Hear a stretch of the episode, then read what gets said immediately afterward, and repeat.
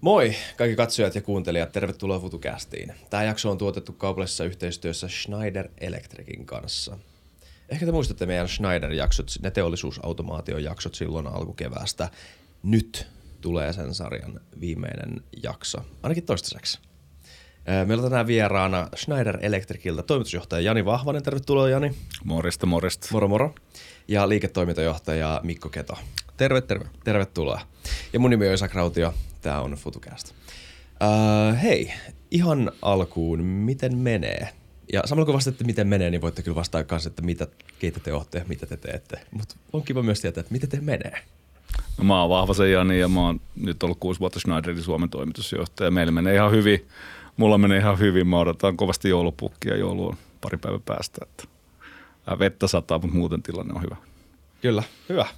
Mikko. Joo, kiitos samoin. Oikein hyvin menee, menee privaatti ja myöskin yrityspuolella. Ja tosiaan Snaarilla niin itse vastaan sähkönjakelun ja energiapuolen liiketoiminnasta ja, ja tokihan niin nämä päivän polttavat aiheet sillä töissä näkyy, mutta enemmän niin ratkaisulähtöisesti siellä ollaan liikkeellä. Niin, hyvä heti aiheeseen. Miten tämä, mehän eletään keskellä aika ennennäkemätöntä energiakriisiä. Tämä välttämättä on ainoa tai ensimmäinen energiakriisi, mikä on ollut, mutta tässä on joitain ominaispiirteitä, jotka on aika uniikkeja tälle ajalle. Miten tämä näkyy nyt teidän arjessa? No vaikka yksityisesti, mutta myös niinku firman sisällä, koska tähän liittyy aika oleellisesti teidän firman toimintaan myös, eikö vaan, Mikko? Joo, kyllähän totta kai, niin jos ajattelee ihan yksilönä kuluttajana, niin kyllähän tämä näkyy, että sanotaan päivän lehden kun avaa, niin siellä katsotaan, katsotaan pörssisähkön hintaa ja, ja sitten kun otetaan ilmatieteen laitoksen sivuilta, niin minkälainen on energiasää, niin, niin kyllähän se näkyy niin kuluttajana, yksilönäkin paljon.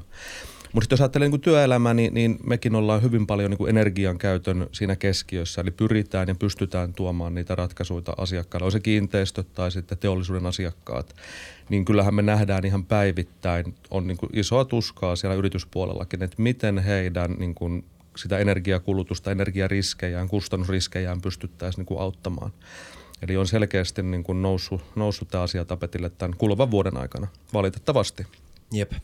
Jani, mitä sun näkemyksen mukaan tässä koko hommassa on niin kuin suurin piirtein kyse? Se, niin kuin se ylätason selitys. Miksi meillä on tämmöinen kriisi käynnissä tällä hetkellä? No meillä on, mehän ollaan, me kaikki tunnistetaan se, että me ollaan jo vuosia puhuttu kestävän kehityksen mukaisista tavoitteista ja niihin pääsemisestä, energiakäytön tehokkuudesta ja, ja hi, hi, hiilen käytön vähentämisestä. Ja, ja se on ollut ehkä tämä ilmaston lämpeneminen ja siihen, niin kuin mainitsin, niin tämä, tämä hiili, hiilipohjaiset energialähteet on ollut niin kuin keskiössä, mutta se keskustelu on ja päätökset on mun kokemana niin kuin mennyt eteenpäin aika hitaasti. Mutta sitten tuli tämä sota, joka, joka muutti niin kuin kertaheitolla eurooppalaisen energiajärjestelmän, eli Eli tota, niin kuin ymmärretään, energian kustannus määräytyy kysynnän ja, ja tuotannon välisen tasapainon kautta.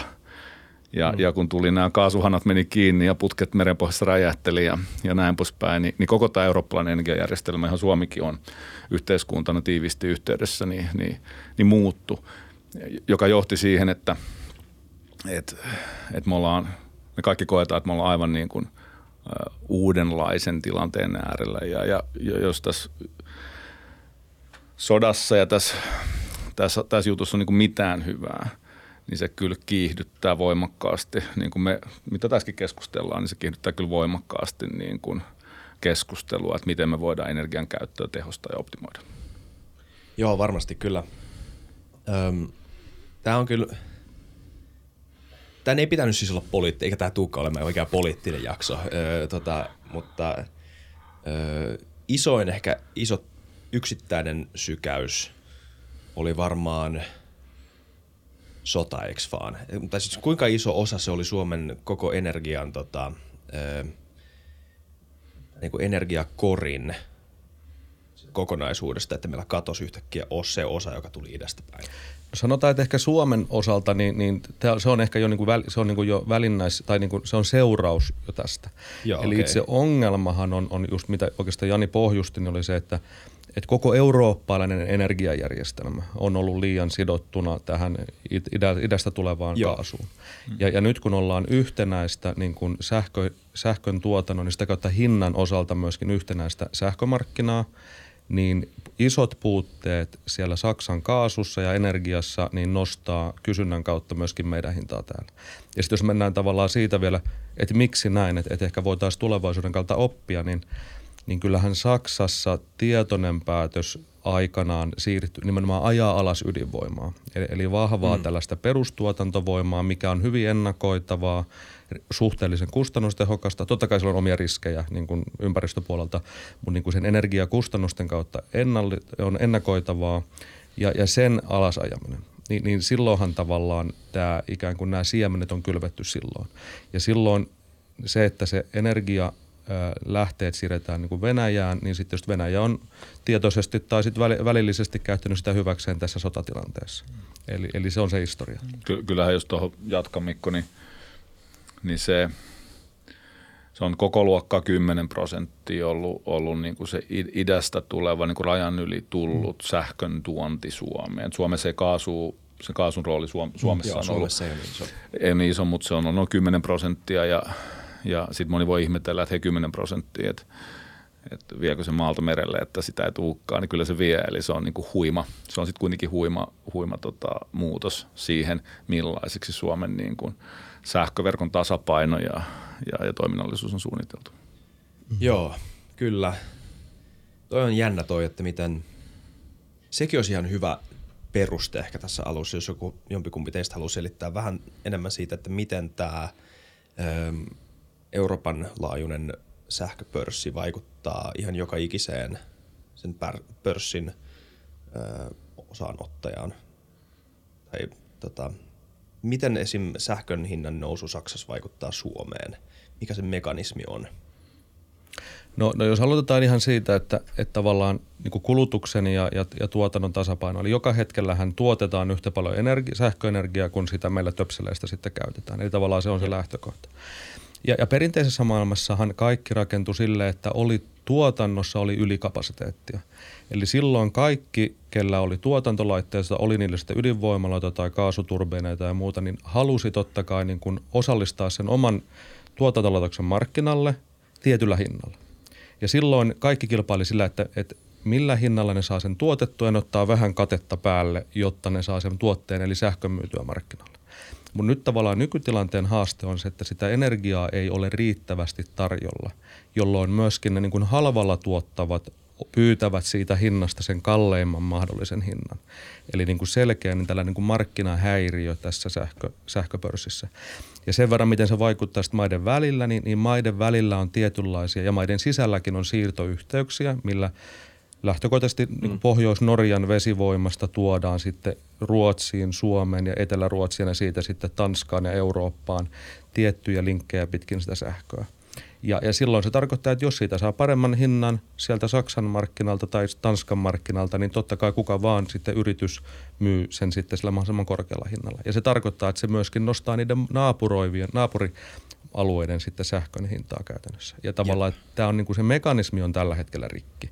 Eli jos esimerkiksi tämän niin kuin kaasuhanat on, on, on tota, olisi mennyt kiinni ja silti olisi riittävästi kapasiteettia, vaikka ydinvoimaa, niin silloinhan tämä markkina edelleen toimisi. Mutta nyt tavallaan se energiapula on, on se iso haaste tässä. Hmm. Just niin. Eli äh, voiko niin kuin, Voisiko näitä niin taloustieteellisiä termejä selventää sen verran, että markkina toimii siten, miten sen kuuluisi toimia häiriötilanteessa, öö, tilanteessa, jossa tarjo, on niin tarjonta Kyllä, kyllä, kyllä se noin, no, niin, kuin, niin kuin sanoit ja Mikko sanoi, että, että tässä kohtaa se, mikä tässä on rikki, on se, että, se, että kun markkina toimii niin kuin toimii, niin, niin energian tuottoa on, on, on tarpeeseen liian vähän, jolla hinnat niin. nousee.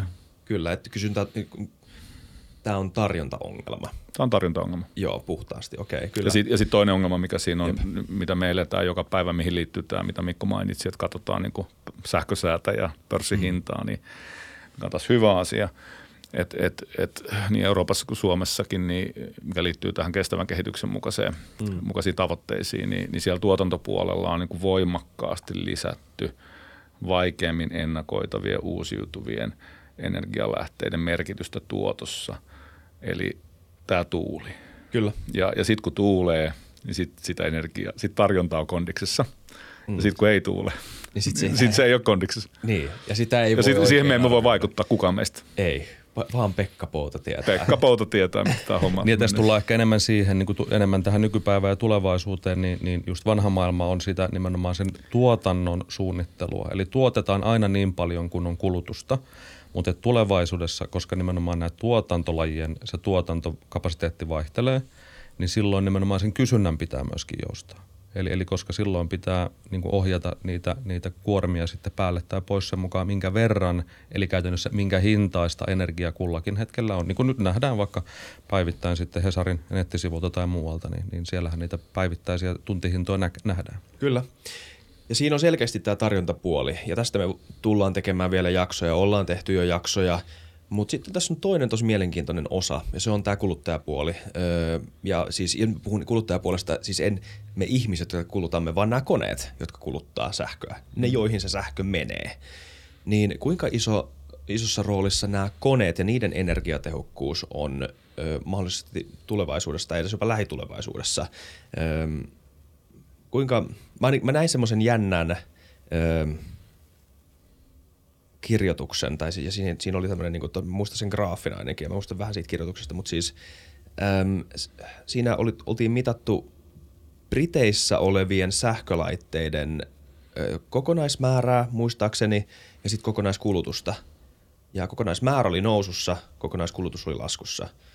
Ja siis ydin siinä oli se, että energiatehokkuus toimii. Nämä laitteet on energiatehokkaampia nykyään kuin ennen, ja sillä on materiaalinen vaikutus siihen, että kuinka paljon sähköä kuluu. Öö, Oletteko te samaa mieltä tämän huomion kanssa? Mahdollista olla eri mieltä, mutta että jos, jos katsoo asiaa vähän etämältä, niin jos miettii niin kuin Suomen meidän niin kuin kansakunnan kokonaisenergiakulutusta, niin yli kolmannes kaikesta kulutetusta energiasta kulutetaan kiinteistöissä, eli rakennetussa infrassa, eli taloissa. Mm. Sitten teollisuuden, kun mietitään niin kuin vaikka raskasteollisuutta, niin ne on niin kuin merkittäviä energiankuluttajia. Kyllä. Liikenne, on se sitten pyörillä tai, tai, tai rautateillä tai lentokoneen siivillä, niin liikenteen merkitys energiankulutuksessa on, merkity, on, on iso. Ja totta kai tämä meidän jokapäiväinen elämä niin kuin yksilöinä, henkilönä, kuluttajana ja minkälaisia laitteita, niin kuin viittasit, koneita käytetään, niin, niin, niin siellä sitten se yksikkökohtainen kulutus on aika vähäistä, mutta kun meitä on niin monta, Just, niin ne, niin ne asiat niin kuin, niin kuin kertautuu. Eli, eli, eli, eli, eli, eli niin kuin isommista ja, ja sitten valtavasta määrästä pienempiä puroja – Joo. Koko, koko paketti muodostuu. Mäkin voisin ehkä selventää tähän, että kun mä selitin ton graafin sisällön, niin mä en tarkoita, että kokonaisenergiankulutus Briteissä olisi laskenut. Mm. Sitä se ei välttämättä ole, vaan just nimenomaan tämä yksikkökohtainen niin kulutus. Mutta siinä on paljon monia muita faktoreita, että ihan oikein siinä. Öö, mutta tota, Öm, okei, puhutaan ennen, vielä vähän siitä energiakriisin luonteesta, koska ehkä siitä on helpompi hypätä sit siihen, tota, että miten tähän kannattaa suhtautua. Öö, mikä kaksi vuotta sitten esitettiin termi uusi normaali. Minkälainen tämä uusi energianormaali teidän mielestä on? Öö, sanotaan vaikka tämän talven ja sitten sen jälkeen. Paljon on puhuttu siitä, että milloin tämä loppuu. Moni on puhunut siitä, että tämä loppuu talven jälkeen, mutta se ei välttämättä ole ihan niin yksinkertaista, eikö vaan? Joo, kyllähän tämä varmaan, jos ajattelee akuuttia tällaista kriisivaihetta, niin, niin just joidenkin arvioiden mukaan pari vuotta tulee suunnilleen menemään. Mm. Eli, eli se on varmaan se aikajänne. Ja, ja mitä tämä niin sit käytännössä tarkoittaa, niin, niin nythän tämä tulee entisestään nopeuttamaan sit kaikkia näitä niin energia-alan investointeja, on ne sitten uusiutuvia tai tällaista perinteisempää voimaa. Ja nythän jos ajattelee, että ydinvoimalaitos esimerkiksi äh, hankkeitahan nyt on lähtenyt hyvin nopeasti liikkeelle monissakin maissa, missä ollaan hyvin pitkään niin kuin oltu, oltu sen, sen osalta niin kuin rauhallisessa, rauhallisessa vaiheessa. Eli siinä mielessä niin kun energiajärjestelmän tullaan uudistamaan sen tuotannon puolesta hirveän paljon, tuulivoiman osuus tulee kasvamaan, sitä kautta tämä päivittäinen ja päivien välinen energian hinnanvaihtelu tulee jatkumaan. Ja sitten se, mikä tulee vaikuttaa, niin on nimenomaan silloin se se nimenomaan sen kulutuksen puolelle, niin tulee hyvin merkittävästi sitten enemmän tällaista joustoelementtiä. On se kiinteistöä, on se teollisuutta, on sitten jopa liikennettä, niin, niin tota, nää, myöskin se joustopuoli tulee menemään vahvasti eteenpäin. Uusi tasapainotila löytyy, mutta se vie, vie aikaan ja, ja varmaan ehkä isoin haaste on se, että jos katsotaan Suomessa Olkiluoto kolmosta, niin niin tota 15 vuotta on, on rakennettu, niin, niin sehän mm. tarkoittaa, että asiathan ei tapahdu hirveän nopeasti. Ja sen takia on erittäin tärkeää, että nyt sitten on se EU-tasolla tai Suomen tasolla, niin on, on hyvin selkeä näkemys ja suunnitelma, että mikä on se uusi energiajärjestelmä. Eli että mm. ei sitten yhtäkkiä huomata, että no nyt mentiin sitten taas toiseen äärilaitaan ja tehtiin toide, toisenlainen virhe ja, ja mentiin jonkun sanotaan niin kuin toisen yhden lähteen varaan. Et siinä mielessä varmaan tämmöinen monipuolisuus ja riskien hallinta, resilienssi tulee korostumaan tässä uudessa energiajärjestelmässä. Tuosta tuli mieleen kaksi mielenkiintoista kysymystä. Et kuinka iso osa, ensimmäinen on, kuinka iso osa Olkiluoto kolmonen tai ylipäätään niin Olkiluoto tulee olemaan tätä koko hommaa, tätä koko tasapainoa, tätä kriisiä. Kuinka, kuinka paljon se lievittää, sit, kun Olkiluoto pumppaa täydellä teholla, niin vaikuttaako se yhtään? No tähän? se on nyt, Jani mainitsit, että Suomen sanotaan se, se tavallaan se tuontienergia on ollut 10 prosenttia, niin, niin Olkiluoto kolmonen tulee olemaan 10-15 prosenttia. Mm. Eli se tulee niin kuin hyvin merkittävästi vaikuttamaan sit siihen perustuotantoon. Joo. Edelleen totta kai tuulivoima ja päivittäiset vaihtelut tulee olemaan isoja ja energiahinta vaihtelee, mutta ei niin paljon, koska silloin se pohja on sitten vahvempi meille. Just niin. Ja sittenhän se on just näin ja tähän on hyvä, tuulivoima on hy, pelkästään hyvä juttu, mutta se, se tota, nythän on ollut tuossa oli syksyllä päiviä viikkoja, että tuulivoima ylitti Suomessa, niin kuin tuulivoiman sähkötuotanto ylitti niin kuin päiviä niin, niin Suomessa olevan kokonaisydinvoimasähkön tuotannon. Ja, mm. ja tota, joka on niin kuin hurjaa. Mm. Mutta sitten on päiviä, jolloin, jolloin ei tule. Niin. niin, niin että et kyllä tämä, tämä mittakaava ongelma niin, tai haaste, tämä, tämä vaike, vaikeasti ennakoitava energian tuotto, niin, niin se, se itsessään niin Olkiluoto kolmosen kautta niin ratkeaa. Mutta voisi ehkä Olkiluoto kolmoselle ottaa, niin kun, ei nyt ihan malja, mutta melkein. Että maljan, tämä on varmaan, niin kun, jos ajattelet, että jos, jos ydinvoimaa voi niin odottaa, niin mä että tämä on ehkä yksi niin odotetuimpia ydinvoimalaitoksia niin kuin ehkä maailmassa. Niin, kyllä, kyllä. kyllä. Tuli aika hyvään saumaan, kyllä, mutta kyllä. vähän liian myöhään. Mm, tsemppiä vaan projektipäällikölle sinne. Kyllä, joo joo. Mä en, Mä en ole siis niitä energiainsinööri, niin mä en osaa arvioida ollenkaan niitä virheitä, niitä mokia, niitä ö, juttuja, mitä pitää korjata siellä mutta mä koitan olla kyynistymättä. Se on se, niin kuin mikä, mitä me just nyt tällä hetkellä teemme. Mutta kyllä se jossain, vaiheessa, jossain vaiheessa varmaan pumppaa, eikö vaan? Kyllä, kyllä. Tähän joo, joo. Sehän on hetkinen, mä tykkään aina sanoa tätä, mitä se on maailman seitsemänneksi kallein rakennus?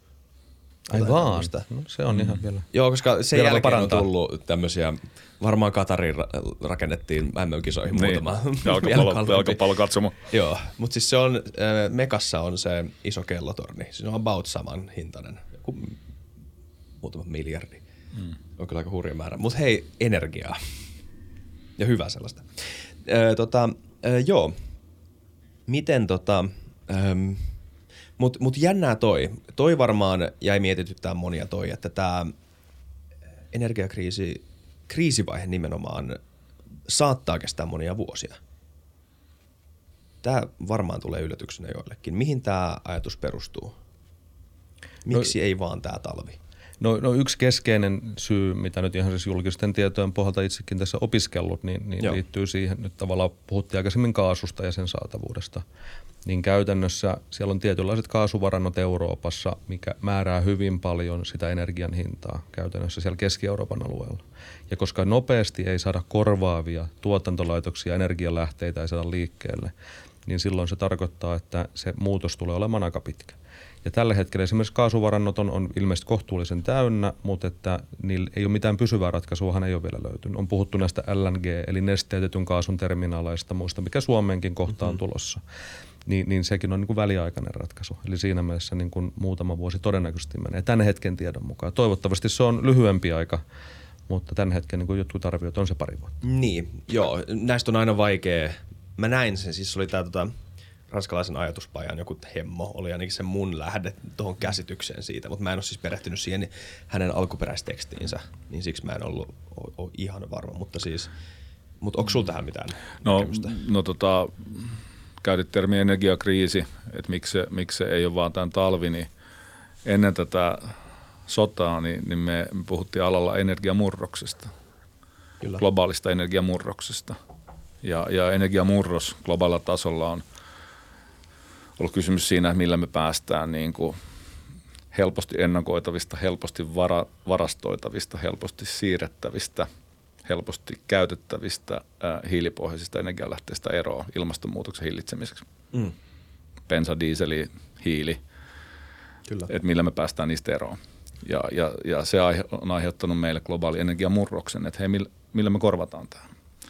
Ja, ja, ja miten rakennetaan niin kuin yhteiskuntien energiajärjestelmät, energiavarastointi, siirto, järjestelmät, jotka hyödyntää sitä ää, toisen, toisella lailla tuotettua energiaa. Ja se toisella lailla tuotettu energia, kun mennään näihin uusiutuviin, niin on se sitten vetytaloutta tai, tai tota, aurinkovoimaa tai ää, vesivoimaa, joka on, joka on tunnettu, tai tuulivoimaa, niin, niin, niin kuin, niin kuin dieselöljystä tai bensasta se eroaa sillä, että se, se muutetaan aina jossain kohtaa sähköksi. Ja, ja, ja tota, niin, niin, silloin, silloin tämä sähkön käyttö ja, ja, ja miten niin kuin valtakunnalliset sähkön siirtoverkot ja, ja, ja alueelliset paikka, paikkakuntakohtaiset sähkön siirtoverkot ja, ja kodeissa – niin, niin millä, millä nämä saadaan niin kuin toimimaan ikään kuin uuden energiajärjestelmän mukaan, niin, niin kyllähän tässä menee niin kuin globaalilla tasolla kauan mm. ennen kuin tämä energiamurros on. Voidaan sanoa, että hei nyt se on lippusalossa, että energiamurros on päättynyt. Joo, niin ainakin maailman kyllä, kyllä. siis. Nyt sä puhut, puhut vain Euroopasta. No mä puhun niin kuin globaalilla tasolla, että, okay. että tämä on niin kuin yhteinen asia meille kaikille ja, ja, ja yhtä lailla meille suomalaisille. Kyllä, joo joo. Mä en usko, että – mulla on varmaan lapsen lapsia silloin, kun se on globaalilla tasolla. Kyllä se nopeammin, kyllä se nopeammin. Pak, pak, pakko on hyvä motivaattori, niin kyllä se nopeammin, mutta, mutta vuosia vuosia. Joo, joo. Kyllä. Ja, ja tavallaan se suuntaus, mikä nyt on, on nimenomaan on ollut jo ennen tätä, näitä kriisivaiheita, niin, niin nythän tämä positiivisella kannalla, tähän sit nopeuttaa sitä. Niin. Koska ne investoinnit, mitkä aikaisemmin ei olisi ollut niin kannattavia, niin nykyisillä energiahinnoilla ja muilla niin on huomattavasti kannattavampia, jolloin investointeja tulee enemmän markkina. Ja jos ajatellaan niin kuin ihan konkretiaa, niin, niin, niin puhuttiin ydinvoimapäätöksestä aikanaan Suomessakin, niin tota, kyllähän sitäkin vastustettiin. Mm. Eli, eli että tämä Olkiluoto kolmonen edes saatiin Jep. sillä rakennuslupa. Silloinhan niin kuin hallituksestahan niin kuin jotain puolueita saattoi sitä lähteä liikkeelle tai eros silloin. Ja sitten toinen asia, mikä liittyy siihen, niin, niin muistetaan, kun tuulivoimaa lähdettiin Suomessa rakentamaan, niin oli tällainen niin kuin takuuhinta sille tuotetulle energialle niin sitähän vastustettiin äärimmäisen kauan ja paljon niin kuin, tälleen, niin kuin julkisessa keskustelussa. Mutta nimenomaan juuri niiden investointikannustimien ansiosta ne ensimmäiset tuulivoimainvestorit lähti liikkeelle ja sen ansiosta meillä on edes niin paljon tuulivoimaa kuin meillä nyt on. Eli kun tuulinen päivä on, niin se näkyy meidän energiajärjestelmässä positiivisesti. Eli se vie valitettavasti vaan hirveän paljon aikaa, koska nämä on tällaisia infrainvestointeja. Ne ei ole mitään, mitä haetaan kaupan, kaupan hyllyltä, vaan se on niin kuin kymmenenkin vuoden investointiprojekti. Mm. Joo, tämä oli semmoinen asia, mikä tosi nuorena mua mietitytti. Silloin kun mä en vielä tiennyt maailman menosta mitään. Että aina silloin kun meni jokin Tanskaan tai Saksaan, niin siellä oli niitä myllyjä. Mutta sitten täällä ei jostain syystä ollut niitä myllyjä. Ja mua on mietitty, että miksei. En mä silloin tajunnut miksei. Mutta Suomi on tullut vähän myöhässä tuohon kelkkaan suhteen. Olisi voitu tulla aikaisemmin, eikö mm. Kyllä, kyllä. On varmaan, ja siinä osaan oli silloin ainakin Keski-Euroopassa on jo perinteisesti ollut kalliimpi, korkeampi sähkön hinta. Eli, eli siellä niin kuin se investointi on ollut jo aiemminkin kannattavaa. Et Suomessa – muun muassa idästä tuodun niin kuin energiankin ansiosta, niin on energian ja sähkön hinta on ollut aika edullinen, mm. jolloin niin kuin investoinnit ei olisi ollut niin kannattavia. Ja sen takia siinä valtiokin on alun perin poliitikot päättänyt, että pitää antaa vähän tällaista stimulanttia, että tämä homma lähtee liikkeelle. Ja nyt tänä päivänä sitä, niitä päätöksiä voidaan kyllä kiitellä. Mm. Kyllä. Mites tota,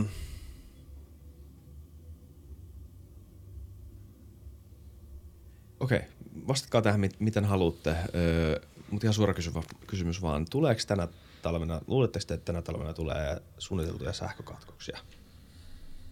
Mä vastaan niin kuin mä haluan, että mä, mä en ole ennustaja, vaan mä, mä oon tota, yritysmaailman edustaja, eli ei sitä pysty arvioimaan. Että et, et, jos joku sen tietäisi, niin, niin olisihan se kerrottu niin kuin faktana. Kyllä. Et, et, et me emme tiedä, me emme tiedä, miten niin kuin talvi meitä maata niin kuin säänä kohtelee. Asiantuntijat sanoo, että silloin jos on pitkään kestävä äh, niin kuin tyyni jakso, puhutaan pitkään kestävä varmaan niin kuin enemmän kuin viikko. Ja, ja koko maassa niin kuin kova pakkanen, pitkään kestävä yli viikon. Niin, niin silloin, silloin pidetään todennäköisenä, että joudutaan alueellisiin lyhytaikaisiin sähkökatkoihin menemään. Mut et me, mut et, vaikea arvioida. Vaikea arvioida. Se on liittyy tähän tuulivoimaan. Joo, ja, ja itsellä ihan sama vastaus, että sinällään niin kuin vaikea ennustaa tai ennakoida sitä tarkemmin. Mutta siitä riippumatta, niin, niin totta kai on terve, tervettä ihmisillä, kuluttajilla, yrityksillä varautua, että jos sellaista tulee, niin, niin on sitten näitä kotivaraa ja, ja sitten yrityksillä, niin, niin on sellaisia niin kuin järjestelmiä käytössä, että, että sanotaan toimintaa ei sitten ei niin kuin rikkonut ihan kokonaan. Et siinä mielessä niin kuin varautua kannattaa. Mm. Entäs sitten um, ihan tämmöisiä käytännön ratkaisujen vaihtoehtoja. Nythän siis ihmiset on muuttautunut suhtautumista energian käyttöön ihan täysin, mikä ei varmaan pitkällä aikavälillä ole huono juttu. Että sitä nyt ei. ajatellaan se on hyvä uudestaan, asia. Hyvä ja, asia. vaan? Kyllä. Se on vaan vähän vaikea sanoa nyt tämän kriisin keskellä, että tämä on hyvä juttu. Mm. Ja sitä mä en tarkoita tietenkään, eikä kukaan täällä huoneessa varmaan tarkoita sitä, vaan että tämä uusi ajattelutapa, että tähän on herätty, että tämä ei ole mitään, mm. se ei ole mitään ilmasta taikaa, joka tulee seinästä, vaan siis se on ihan oikea, että pitää tuottaa. Ja sen tuottaminen ei ole ihan mm. yksinkertaista. Mm. Se maksaa. Niin, ähm,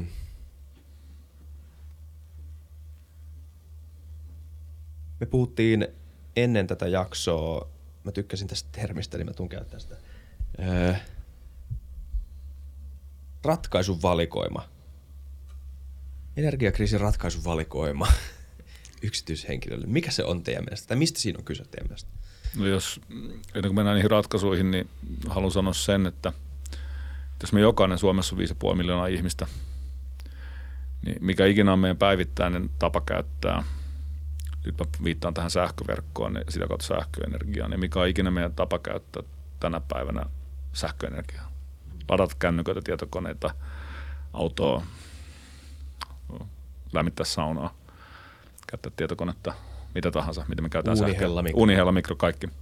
Pyykinpesukone, astiapesukone. Niin jos me käytetään tänä päivänä sitä X määräistä sähköä päivässä, niin, niin jos me vähennettäisiin sitä pysyvästi vaikka 5 prosenttia, niin, niin, niin tota, meidän kenenkään elämä ei menisi rikki. Ja varmaan aika vähän asioista jäisi tekemättä, mitä me tällä hetkellä tehdään. Mutta sillä olisi niin merkittävä vaikutus 5,5 miljoonan kansassa, että jos jokainen meistä vähentäisi vaikka 5 prosenttia, niin, niin silloin tämän sähköverkon ja, ja verkon tasapainon ja energian saatavuuden kannalta niin, niin dramaattisen positiivinen merkitys. Mm. Ja tuohon oikeasti jatkona tavalla, niin kuin aikaisemmin puhuttiin, että, että se sähkömarkkinajärjestelmä on rikki, koska nyt niin kuin sitä kysyntä on enemmän kuin tuotantoa käytännössä. Niin tavallaan mitä nopeammin millä, ja mitä useammalla ajanhetkellä me päästään takaisin siihen normaalitilaan, että kulutusta on vähemmän kuin tuotantoa saatavilla, niin silloinhan se sähkömarkkina taas toimii. Eli silloin, jos moni miettii, että okei, on kiinteä sähkösopimus, kiinteä hintainen, että ei, ei vaikuta – tai, tai energiankulutus ei ole isoa, niin, niin jos kaikki vähän vähentää, niin todennäköisemmin päästään siihen normaalitilaan sinne sähkön hinnoittelussa ja silloin mm. päästään siihen normaali hintatasoon myöskin. Eli siinä mielessä jokainen voi vaikuttaa siihen yhteiseen sähköhinnan muodostumiseen. Just, kyllä. Mitä tota, hämmästyttävä asia sähkölaitteesta on kyllä se, että tai siis monihan ei varmaan tiedä ollenkaan, kuinka paljon sähköä kuluu mihinkin laitteeseen. Mm. näin. Mulla oli ainakin siis vuosia ihan täys, se oli ihan täys pimennossa, en mä edes ajatellut mm. sitä. Öm, mutta jos, monihan on nyt jo säästänyt, monihan on perehtynyt tähän, mutta on mm. edelleen ihmisiä, jotka ei ole vielä nähnyt sitä vaivaa tai ei ole vaan niin kuin tajunnut miettiä sitä tai ei ehkä käytä niin mm. paljon, ei tullut mieleenkään. Mikä ikinä se syykään on, niin miten sen 5 prosentin, sen 5 prosentin saa karsittua pois kokonaiskulutuksesta? Mitkä on semmoisia hyviä vinkkejä, ihan oikeasti vaan käytännön vinkkejä? No jos ajatellaan niin yksityishenkilöitä, kuluttajia, niin, niin kyllähän on se sitten oma kotitalo tai, tai sitten jopa kerrostalo, niin kyllähän niin lämmityspuolella on, on merkittävin sähkön kulutus käytännössä. Vaikka ei olisi suora sähkölämmitys, niin siellä voi olla tällaista niin mukavuuslämmitystä, vaikka sitten lattialämmitystä jossain kosteissa tiloissa näissä, niin siellä niitä lämmityksen kuormia, eli lämpötiloja jonkun verran laskemalla, niin se on ihan konkreettinen – hyöty siinä. Ja sitten Jani mainitsi nämä turhat laitteet, eli sitten jos on niin kuin valmiustilassa, on ne sitten latureita tai televisioita tai mitä vaan vahvistimia, niin tavallaan sellaisten turhien kuormien poisottaminen. Ja sitten loput tulee, sanotaan jollain on lämmin vesivara ja omakotitaloissa muualla, niin siinä tietysti ehkä siitä varmaan energiakulutuksen määrää ei ehkä voi vaikuttaa niin paljon, mutta nimenomaan sitä, että milloin sitä lämmitetään. Koska sitten jos hinnoittelu, sähkön hinta perustuu sitten siihen niin kuin tuntikohtaiseen hintaan, niin silloin sen lämmittäminen sitten halvemmilla tunneilla, niin se näkyy sitten siinä energiakustannuksessa taas mm. vastaavasti. Eli, eli nämä on varmaan niin kuin ne suurimmat, suurimmat. Ja yleensä niin nimenomaan ajat sitten tavallaan, että just turhat kuormat on ne valot tai mitä vaan niin, niin pois, niin kyllä sieltä se 5 prosenttia, 5 prosenttia sitten hyvin monessa keskimäärin lähtee. Joo, pesee, pesee täysiä pyykkikoneellisia asti ja pesukoneellisia mm. ja Kyllä. lattialämmitys pienelle. Ja. Tuossa lämmityksestä mulla tuli vaan mieleen eilen, mun hollantilainen kaveri tuli Suomeen ja tota, jouluksi siis ja, ja siellähän on siis pahat myös, siis mm. hinta, hinta on ihan siis, kyllä, kyllä.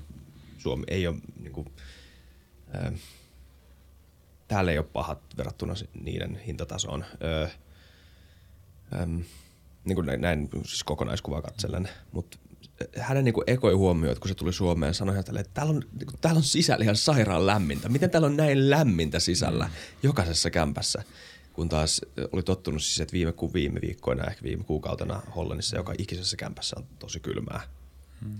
Öö, että tota, mä en tiedä, mihin tämä anekdootti liittyy, mutta tuli vaan mieleen tuosta lämmityksestä. No voin tuohon niin asensiltana, niin me yhtiönä, meillä on Suomessa niin työnantaja 500 työntekijää Suomessa ja, ja 18 toimipaikalla, eli 18 eri kokoisella toimistolla. Ja oikeastaan kaikissa niissä toimistoissa me ollaan niin vuokralla ja siihen vuokraan sisältyy niin lämmitys, jäähdytys, viilennys, kaikki tämä niin kiinteä hintaisena, että, mm. että me ei lähdetty tekemään sitä niin kuin – niin kuin silleen, että hei, että säästetään tiedätkö, rahaa. Niin.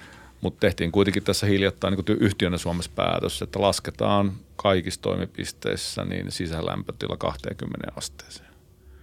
Ja aikaisemmin se oli varmaan jotain 22 ja, mm. ja, ja tota, niin, niin me ajateltiin vaan, että, että on niin periaatteellinen kysymys, että, että sillä on jotain vaikutusta, että, että vähennetään energiankulutusta, että osallistutaan siihen sillä lailla kyllä siellä on sitten aika moni, minä myös, niin ihmettelen välillä, että se 20 astetta tuntuu vähän viileältä villapaita päälle ja sitten mä ajattelen, että tämä on pieni hinta kuitenkin niin kuin, äh, niin kuin siitä, mitä Ukrainan sotilas tuolla mm. taistelee energiakriisin eteen, että tota, villapaita päälle ja pärjätään. Joo, kyllä. Mitäs sitten tämmöiset niin kuin ihan käytännön arjen huolet, semmoiset niin yksittäiset kysymykset, vähän niin kuin irralliset huolet siitä, että saanko mä esimerkiksi nyt laittaa saunaa päälle. Kaikkiaan tämä pitää nähdä jonkunnäköisenä mm. kokonaisuutena, mutta tota, miten te asettaisitte tämmöiset yksittäiset huolet, kuten että saaks mä laittaa, saaks pitää yön yli uuni päällä, jos mä laitan sinne joulukinkun tai jotain, tai joulusauna tai mitä kaikkea tämmöistä, kausivalot niin koko joulukuun ja tammikuun yli pihalla, tämmöiset asiat mitä te kommentoisitte ihmisille, joka esittää tämmöisiä huolia?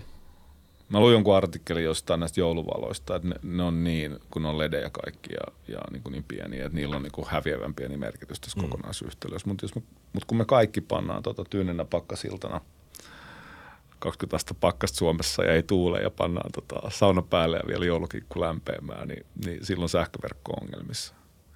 Mutta nyt säännöstä ei, tota, ei näytä siltä, että tota, että et, et, et tulee niin kuin jättipakkasia jouluaatolle. Et, et, en mä tiedä, mutta et, mitä nyt on mediasta lukenut, niin, niin, niin vaikuttaisi siltä, että jouluna voi johonkin kuin paistaa.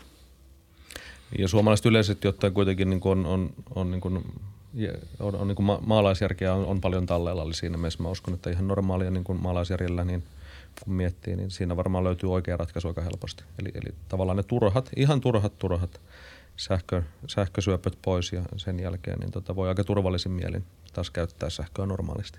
Mm, joo. Kinkkuhan paistuu yöllä, niin silloin, silloin tota mm. sähköä valtakunnassa käytetään paljon vähemmän. Se kinkku ei ole kyllä varmaan ongelma.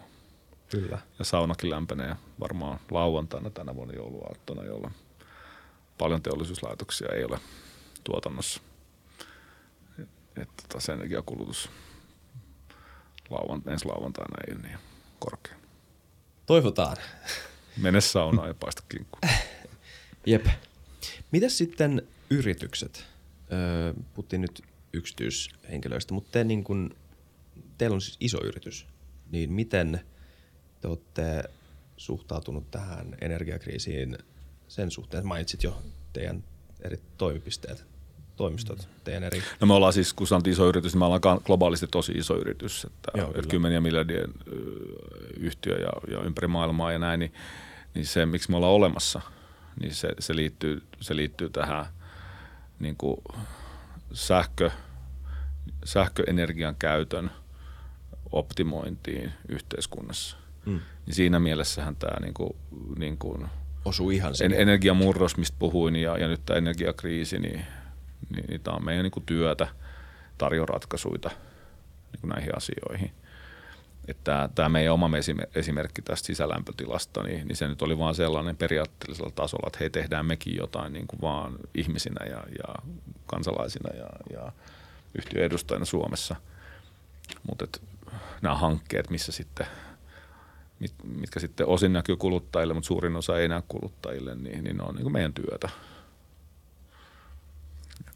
Ja varmaan siihen- joka päivä. Ja mitä aikaisemmin tavallaan tuosta kun sanotaan yksityishenkilöstä kuluttajista, että, että moni ihminen hän ei tiedä välttämättä mihin energiaa menee. Mm. Niin kyllähän tietysti, jos ajattelee yrityksissä, niin, niin sinällään tilannehan on sielläkin aika samantyyppinen monessa yrityksessä, koska se energiakustannus ei ole ollut hirveän merkittävässä roolissa sen ylö, yrityksen toiminnan kannalta. Mm. Ja nyt sitten jos näiden niin kuin haasteiden kautta, niin, niin se energiakustannus on tullut entistä näkyvämmäksi. Ja, ja sitä, mitä me nähdään nyt, niin, niin siellähän se lähtee ihan samoista asioista kuin yksityisillä ihmisillä. Eli ensin ymmärretään, että mihin ja milloin ja miten sitä energiaa käytetään. Eli tavallaan aika perusasioista. Ja sitten siitä lähdetään niin ohjaamaan, että okei, miten voitaisiin tehdä fiksummin. Et ollaan lehdistä luettu, että jotkut on siirtänyt tuotantoa sitten vaikka yöajalle tai, tai tämän tyyppisiä yövuoroon. Eli, eli tällaisia asioita. Ja sitten nimenomaan näitä on sitten koneita, laitteita, prosessi, prosesseja, niin siellä nimenomaan sen energiatehokkuuden parantaminen. Ne graafit, mihin, mihin, mistä viittasit aikaisemmin, että energiatehokkuus paranee, niin, niin, niin monessa asiassa on, on fiksumpia, energiatehokkaampia ratkaisuja tarjolla, niin, niin silloin niiden asioiden miettiminen taas niin kuin tämän uuden energiahinnan kautta, niin sieltäkin varmaan löytyy paljon ratkaisuja. Mutta varmaan aika paljon mennään sielläkin siihen, että tavallaan ensin pitää tiedostaa se asia. Ja, ja sitten lähteä niin kuin hakemaan siihen ratkaisuihin. Ra, ratkaisuita on se energiatehokkuus tai sitten nimenomaan se, se tavallaan se energian ajankäyttö. Eli, eli milloin sitä käytetään. Eli tällaista joustavuutta, jolla sitten pystyy niin kuin paremmin käyttämään sitä energiaa niin kuin edullisen energiahinnan aikaa. Jep. Toi on jännä. Mä oon miettinyt, mä en tiedä miten, tää, miten mä saan tämän järkeväksi kysymykseksi, mutta tota, että jos automatisoi laitteen ja sanotaan joku niinku sähköauton lataaja, että jos, jos mm. optimoi sen lataamaan silloin, kun sähkön hinta on alimmillaan tai tietyn hinnan alla, niin mitä tapahtuu, jos kaikki tekee näin ja optimoi sitä samaan aikaan? Niin miten se vaikuttaa niiden sähkön hintoihin ja markkinoihin? No käytännössä, jos, jos siinä isossa massassa, se sun esimerkissä tällaisia autoilijoita tulee, niin silloinhan se markkina ikään kuin korjaa itse itseään. Kyllä. Eli silloin ne näkee, että okei, nyt siellä onkin enemmän kulutusta siellä yöllä, jolloin se hinta pikkusen saattaa nousta, mm. mutta että se on silti, se, sehän edellinen hinta tarkoittaa, että on kapasiteettia tarjolla, jolloin se, vaikka se pikkusen nousee, niin se on silti huomattavasti edullisempaa kuin päivällä. Ja mm. mitä tapahtuu taas päivän hinnalle?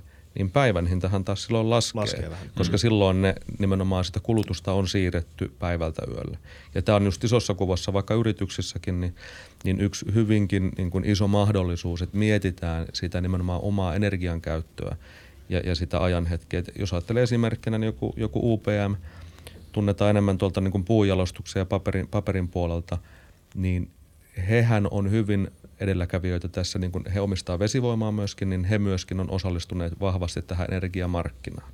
Eli siinä mielessä niin näkee, että vaikka se toimiala on jossain yhdessä asiassa, niin se ei tarkoita, että se voisi olla myöskin hirmuisen osaava jossain niin kuin siinä energiaan liittyvässä toiminnassa. Kyllä. Öö, kertokaa vähän li- lisää teidän duunista, tästä päivittäisestä duunista liittyen näihin aiheisiin. Tota, öö, miten te olette,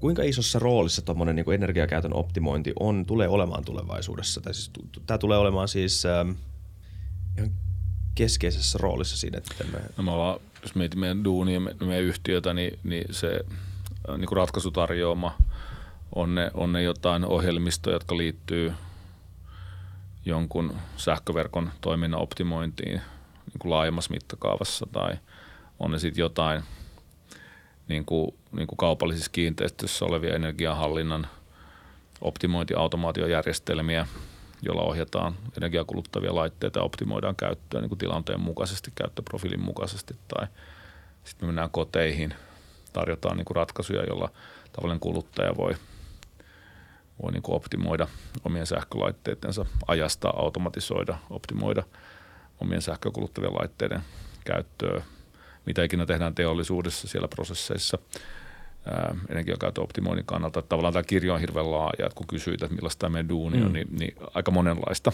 mm. asiaa tehdään. Mä uskon, että, että tämä palaan edelleen siihen energiamurrokseen niin kuin aikaa ennen energiakriisiä ja nyt on tämä energiakriisi ja sitten mitä ikinä tästä mennään eteenpäin, niin, niin, niin mä uskon, että tästä niin kuin asiasta tulee pysyvä – Eli, eli ihmisiä niin kuin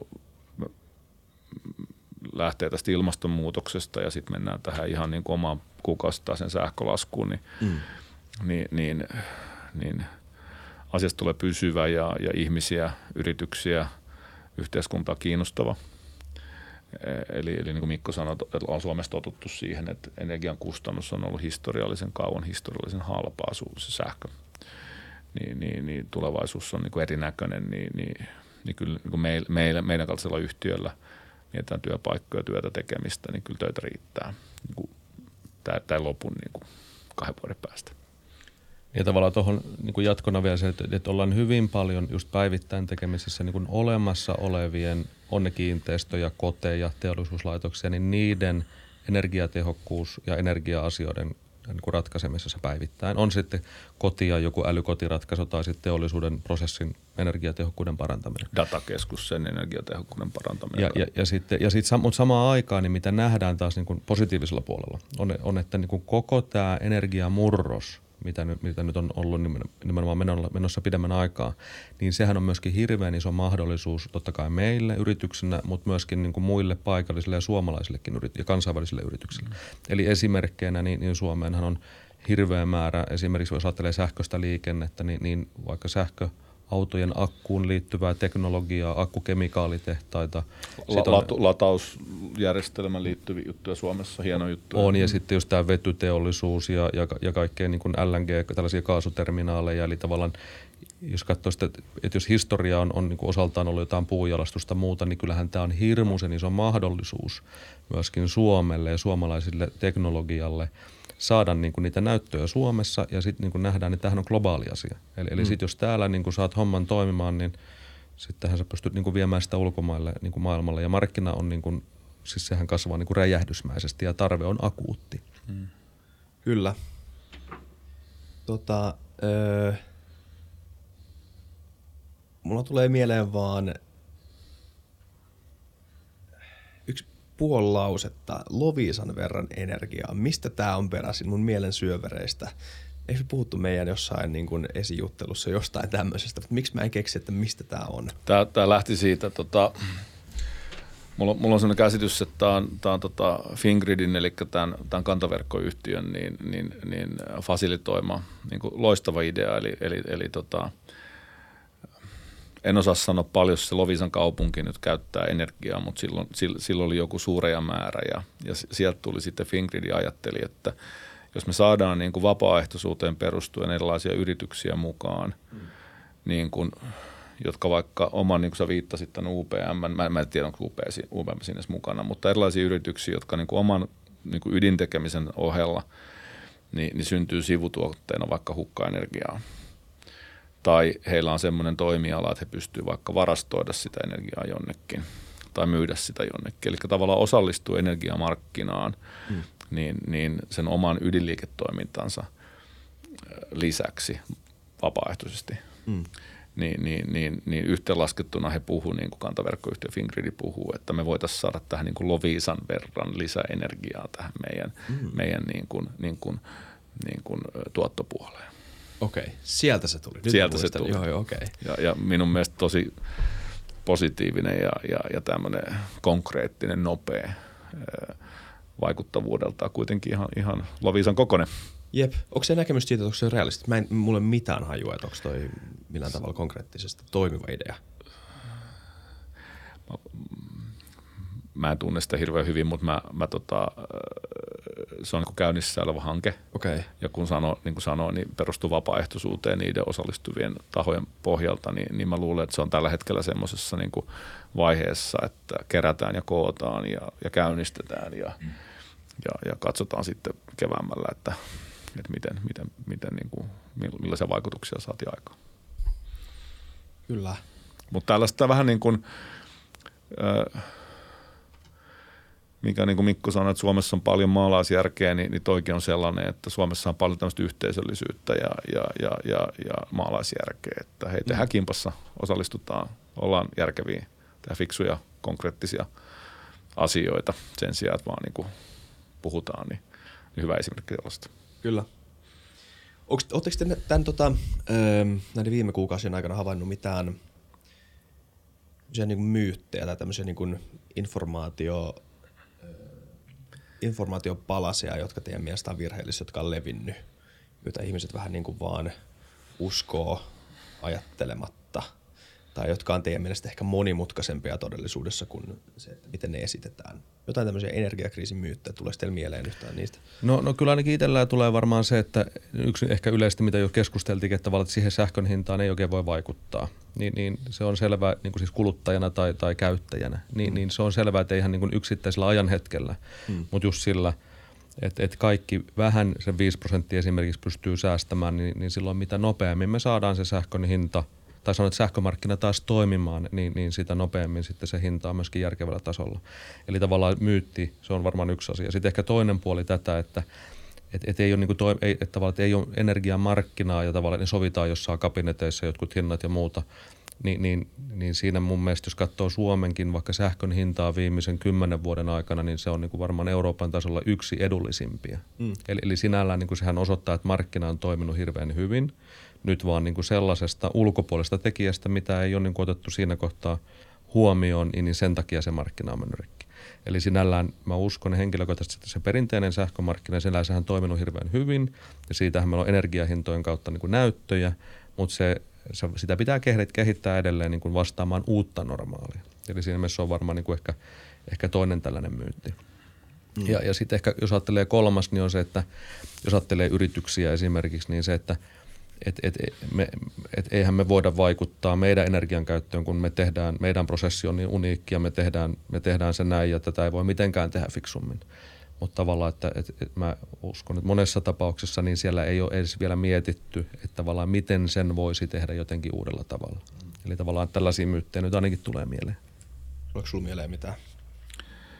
No, mm, ei myytti, mutta ehkä sellainen hyvin niin kuin tälläkin viikolla paljon, paljon mediassa ollut asia, niin, niin vähän sellainen niin kuin, niin kuin vaikea asia. Mä en ole itse ihan muodostunut omaa mielipidettä, että, että onko se hyvä vai huono juttu, mutta on puhuttu näistä niin kuin sähköhinnan hintakatoista ja, mm. ja näistä, että valtio, Joo, kyllä. yhteiskunta niin kuin tukee ihmisiä niin kuin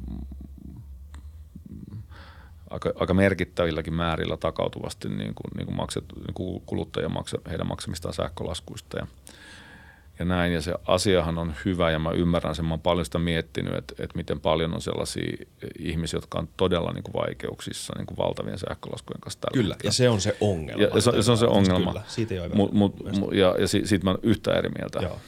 Mutta mut sitten taas, niin, niin, niin se – se, se, että jos me niin kuin tuetaan ja kompensoidaan meidän, meidän niin kuin, meitä kaikkia niin kuin, niin kuin sähkölaskuja, niin se, se ei pakota meitä säästämään sähköä. Ja tämän energiataseen ja tämän, tämän tuoton ja kulutuksen välisen niin kuin epäsuhdan kautta, kun nyt hävisi 10 prosenttia siitä energian tuotosta sieltä itärajan takaa, niin, niin, niin, niin tämä on niin kuin riski. Mm. Tai, tai se, ei, niin kuin, se, ei, se ei kiihdytä sitä. Ja, ja mä en, niin kuin mä sanoin, mä en osaa sanoa, mitä mieltä mä tästä on, mutta mä, mä, mä ymmärrän sen kyllä niin kuin sen yksilötasolla, että, että jokainenhan niin kuin kärsii tästä. No, kauheita nämä sähkölaskut, mitkä nykyään maan pörssisähkössä, niin Hmm. Kyllä. Kallis, kallista on. Ja jotkut varmasti kärsii enemmän kuin toiset, ja olisipa hmm, meillä kyllä, kyllä. tapa mitata sitä. Hmm. tai siis kohdentaa hmm. tota, ö, toimia sen mukaan, että kuka kärsii eniten, mutta mikä mittari se on? Ja nämä on just aina niin kuin hankalia ja sitten kun nopealla aikataululla tehdään muutoksia, niin, Niin, silloin niin kuin nähdään, niin tota, Ja mikä on oikeudenmukaista, niin Niin, tulee sekin, sitten, että se osumatarkkuus on heikko. Ja tavallaan toinen ehkä tähän liitännäinen asia, niin, niin, niin jos ajatellaan vaikka ihan niin kuin yksityisiä ihmisiä ja tavallaan kiinteistöjä, niin, niin monet, ketkä on varsinkin asuntoa ostaneet tai, mm. tai olleet asuntokaupalla, niin huomaa semmoisen kohdan ilmoituksen kuin energiatehokkuusluokka niissä taloissa ja, ja kodeissa. Mm. Niin, niin, siellä, niin kuin tavallaan esimerkkinä, että puhutaan, että jonkun tyyppiset kiinteistöt ei ole esimerkiksi niin kuin houkuttelevia. Niin, niin aika paljonhan se johtuu siitä, että se energiatehokkuusluokka, joka on aikanaan jo määritelty, päätetty sen takia, että jokaiselle kuluttajalle tehtäisiin läpinäkyväksi, että kuinka energiatehokas se kyseinen asunto tai, tai huoneisto tai kiinteistö on. Niin tavallaan sehän, kertoo, sehän on ollut nimenomaan työkalu siinä, että kerrotaan selkeästi se energiatehokkuus. Ja t- nyt tietysti ne on sitten varmaan sellaisia kohteita, missä on huono energiatehokkuus, niin niissä sitä energiaa myöskin kuluu enemmän. Eli tavallaan nythän tehdään niin kuin sekin puoli näkyväksi. Ja, ja nyt jos saan tähän kompata, niin mennään tähän meidän työhön, niin mikä mä oon oppinut tässä, tässä alalla on se, että, että kun, kun mietitään, niin kun, ja tämä mun mielestä korostuu Suomessa enemmän, kun me ollaan globaali yhtiö, mä juttelen niin kuin muun maalaisten kanssa, niin, niin mulla on sellainen olo, että, että Suo- Suomi ei ole tässä kauhean hyvä, eli, eli, eli, eli, eli kun täällä lähtee se kaavoituksesta, lupakäytännöistä, kaikenlaisesta rakentamisen ohjauksista sekä siitä, miten, miten rakentamisen niin markkina-arvoketju Suomessa toimii. Niin, niin, niin se on hiljalleen vuosikymmenten saatossa rakentunut sellaiseksi, että tehdään, tehdään täällä mitä tahansa. Niin se primääritavoite on optimoida sen, sen rakennusinvestoinnin niin, niin, niin investoinnin kustannuksia rakennetaan me sairaala tai rakennetaan me kerrostaloalue tai rakennetaan me kauppakeskus, niin kaikki pyrkii siihen, että tämä saataisiin tehtyä mahdollisimman kustannustehokkaasti. Mutta se, mihin ei, mikä ei näy, on se, että hei, tällä rakennetulla asialla, niin arvioidaanko, että onko sillä vaikka 25 vuoden elinkaari, ja se on pidempi ö, rakennuksella.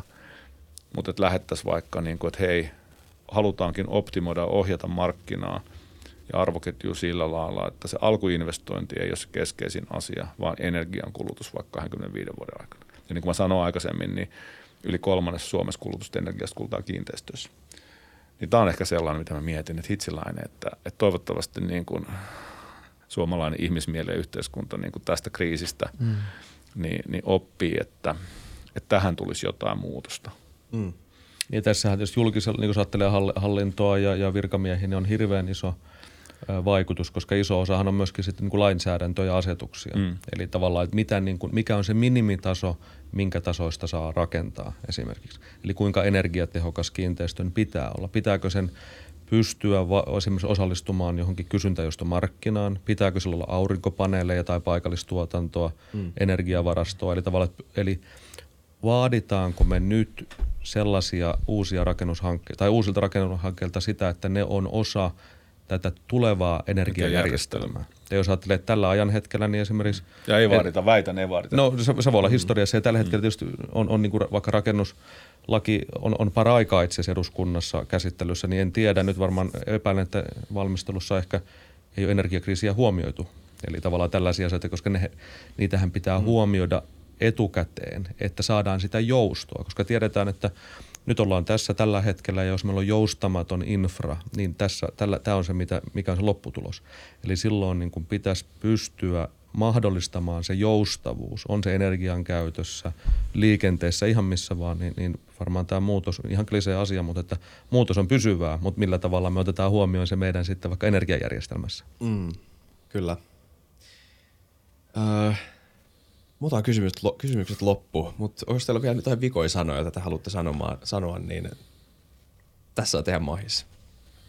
Jani voit aloittaa, jos haluat. No tämmönen, ei vielä klisee, mutta kliseeksi muodostuva tämmönen, tämmönen, tämmönen toteamus, että, että kun puhutaan tästä energiasta, niin, niin se on se ehkä semmoinen hyvin, hyvin niin kuin pelkistetty juttu, että paras energia on käyttämätön energia. Se oli hyvä. En ole ihan varma, mitä toi tarkoittaa. Sitä, sitä, sitä hyvältä. että tota, se, se energian käytön vähentäminen. Joo. Käyttämätön energia on paras energia. Eikä, käytetään vähemmän energiaa. Right. Hyvä. No ehkä tähän varmaan samaan aasinsiltana, että nimenomaan se energiakäytön nimenomaan ymmärtämisen. On sitten yksittäisiä kuluttajia tai sitten yrityksiä nimenomaan, että käyttää sen verran aikaa, että ymmärtää sen energiakäytön, miten voi nimenomaan jättää käyttämättä, miten sitä energian käytön ajan hetkeä voi siirtää ja sitten lähtee hakemaan siihen sitten ratkaisuta. Ja vaikka te, nyt ei ehkä viikossa kahdessa siihen ratkaisuta löydy, mutta jos tämäkin niin kuin kriisi kestää pidempään, niin tavallaan lähtee siihen aktiivisesti hakemaan omalta osaltaan ratkaisuja. Mm. Kyllä. Kiitos Jani ja kiitos Mikko. Tämä oli mielenkiintoista kuulla teidän näkemyksiä tähän asiaan. Kiitoksia. Kiitos paljon. Kiitti paljon. Ja kiitti kaikki teille katselijat ja kuuntelijat. Tilatkaa kanava, kommentoikaa, tykätkää. Moi moi.